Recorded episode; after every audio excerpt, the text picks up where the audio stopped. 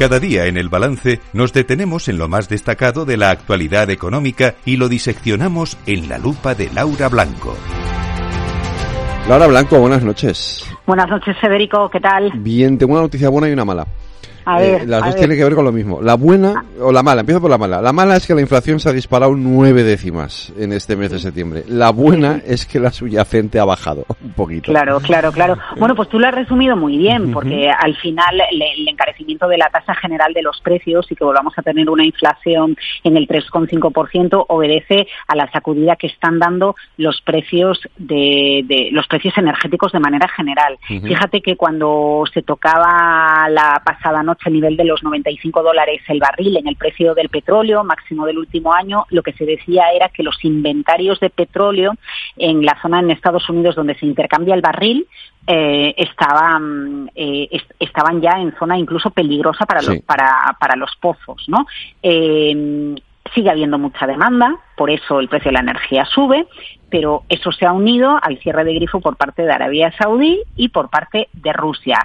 ¿Qué esperamos? Bueno, pues esperamos que, a ver, lo- lógico sería que no se tensara mucho más, salvo que viniera un invierno muy frío por un motivo, porque tampoco Arabia Saudí a Rusia eh, les interesa que haya una gran recesión mundial eh, porque no se puede hacer frente a los costes energéticos, ¿no? Eh, Por decirlo de alguna manera. Bueno, una ra- gran recesión por el petróleo tendríamos que volvernos a la crisis de los 70, pero que haya una debilidad económica por culpa de eso. Entonces, ellos, ellos estudiarán en qué precios se sienten a gusto para tener ingresos públicos a través del petróleo, ¿no? Porque los yacimientos son públicos y, y- y- y esperemos que aunque se toque los 100 dólares el barril, pues que la cosa quede aquí. Si no queda aquí, las tasas generales de inflación, como la de hoy en España, eh, seguirán subiendo. Ten en cuenta además otra cosa, que en tasas anteriores de inflación jugábamos con el efecto base, cómo teníamos la inflación en el mismo mes del año anterior y a la hora de compararlo, pues eso también te provoca, eh, bueno, pues un, un- un ajuste respecto a la inflación. Lo positivo, la subyacente,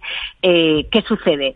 Pues que es la importante que baje, porque en los últimos meses la gran preocupación de los economistas Sí. era mm, que baje la general no nos importa, que baje, bueno, la- es que la general se nos fue al 1,9%, se nos fue por debajo del 2% en junio, ¿no? El- lo importante es que baje la subyacente, porque es la que afecta a la vida habitual de, venga, pues la subyacente ya la estamos bajando. Hoy resulta que el problema es que como aumenta la general ya no importa que baje la subyacente, o que la subyacente en Europa no mide lo mismo que la subyacente en España, que también es verdad. Lo que refleja en cualquier caso, Federico, este episodio es que quitarnos de en medio la pegajosa inflación es complicado. Lo que supone que sea complicado quitarnos la inflación pegajosa es que los tipos van a permanecer altos mucho tiempo. Y eso hoy lo ha reflejado otro hito que hemos visto en el mercado. Bono español, rentabilidad del bono español que se nos ha ido por encima del 4%. Y hacía una barbaridad de tiempo que, que- que no veíamos eh, el, el bono español a 10 años con una rentabilidad superior al 4. Sí. ¿Dónde está la pega mm, desde un punto de vista de gestión de la política y finanzas públicas de esto? Y es uno de los retos que tiene el siguiente secretario del Tesoro, el Ujú. siguiente ministro o ministra de Economía, pues que si tú tienes que pagar más eh, para que te presten dinero, es decir, tienes que dar más rentabilidades por colocar tus bonos, cuando tengas que hacer frente a los pagos, tienes mayores intereses que pagar, ¿no? Los Claro. famosos intereses de la deuda que en los últimos tiempos se habían reducido y mucho. Así que la subida de tipos de interés también acarrea no solo para, para, para una hipoteca, ¿no? Para una subida del Euribor, sino que también acarrea más costes para el Estado. Vamos, que seguimos en este capítulo de hablar de la inflación. Eh, hombre, no te voy a decir forever, pero el libro de la inflación no se ha acabado, eso te lo aseguro. Oye, por cierto, que me han contado que esta mañana he estado moderando una mesa redonda hablando de temas de interesantes, importantes para el futuro de España y del mundo. Eh, bueno, para el futuro de España, para el futuro del mundo y para entender eh, qué, qué, qué, qué pasa con el dinero y cómo se financia la transición eh, en- energética. Y al final, mira, eh, ya hemos interiorizado que necesitamos una transición energética, aunque solo sea por seguridad, ¿no? Para no depender de Rusia, fíjate, pues solo por egoístamente. Sabemos que tenemos eh, un riesgo climático, lo estamos viendo con esta alteración que estamos teniendo de, de- de las temperaturas.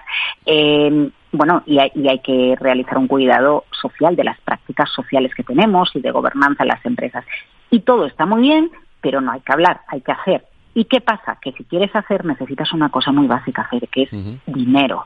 Bien, vale, pues aquí es donde llega la industria la industria de fondos. El mercado de capitales, ¿no? El sector financiero con su mercado de capitales que financie esa transición. Y para hacerlo es necesario que el mercado de capitales, a través de los fondos de inversión, se vaya a productos que sean sostenibles. Y aquí está el debate.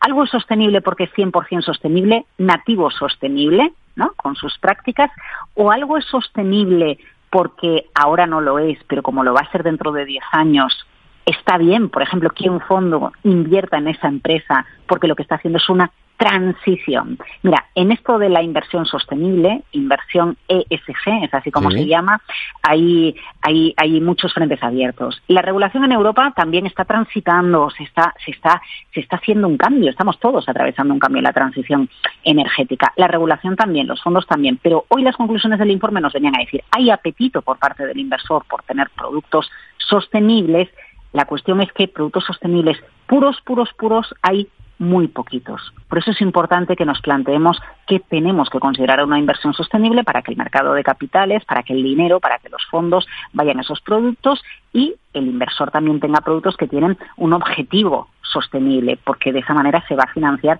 toda esta transición en la que estamos haciendo un informe eh, que ha presentado la Universidad Pompeu Fabra, eh, con sí. asociados, con, con triodos. Y bueno, es, es muy interesante también entender que en algunos de los productos que hoy a día de hoy en España se califican como sostenibles, hay algunas pegas, ¿eh? Porque no todo es tan verde como en principio parece, pero yo creo que eso también refleja, bueno, pues que, la, que, que, tenemos recomendaciones, pero que toda la legislación está por hacer. Porque estamos en unos años 20, hombre, no, no son como los años 20, Charles, de, de hace 100 años, pero, pero sí, estamos en, un, en una década mm, histórica. Y le hemos empezado con algo histórico que fue el COVID, la seguimos con algo histórico, que es volver a ver una crisis energética y la transición es la que nos va a acompañar en todos estos años. Pues eh, Laura, eh, no te pierdas eh, nuestra tertulia económica, como siempre, ya lo sabes. Hoy vamos a hablar de, biotecnología, de, del Producto mm. Interior Bruto, de cómo está la cuestión, de cómo están los temas por ahí arriba también en los países del norte de Europa, en fin. ah, bueno, bueno, ahí está una empresa que ha superado por valor de mercado a la ah, mismísima Louis Vuitton, a la empresa de los bolsos. Eso es. Sí, sí, sí, sí, sí. Ahí está una, uno, uno de los grandes retos. Cuidado, ¿eh? Que las sociedades se vuelven cada vez más obesas hay un gasto brutal público para financiar los tratamientos y para financiar los tratamientos, bueno, por las enfermedades acarreadas a la, a la como por ejemplo ataques al corazón, etcétera, y ahí se abre un, melón muy interesante acerca de cómo gestionar la obesidad y, bueno, esto también es sostenibilidad, ¿no? Como todos volvemos a alimentarnos mejor, a no comer tanto producto procesado, al final forma parte de este cambio que estamos atravesando en esta década. Pues eh, Laura, el lunes más lupa aquí en el balance. Buenas noches. Hasta luego.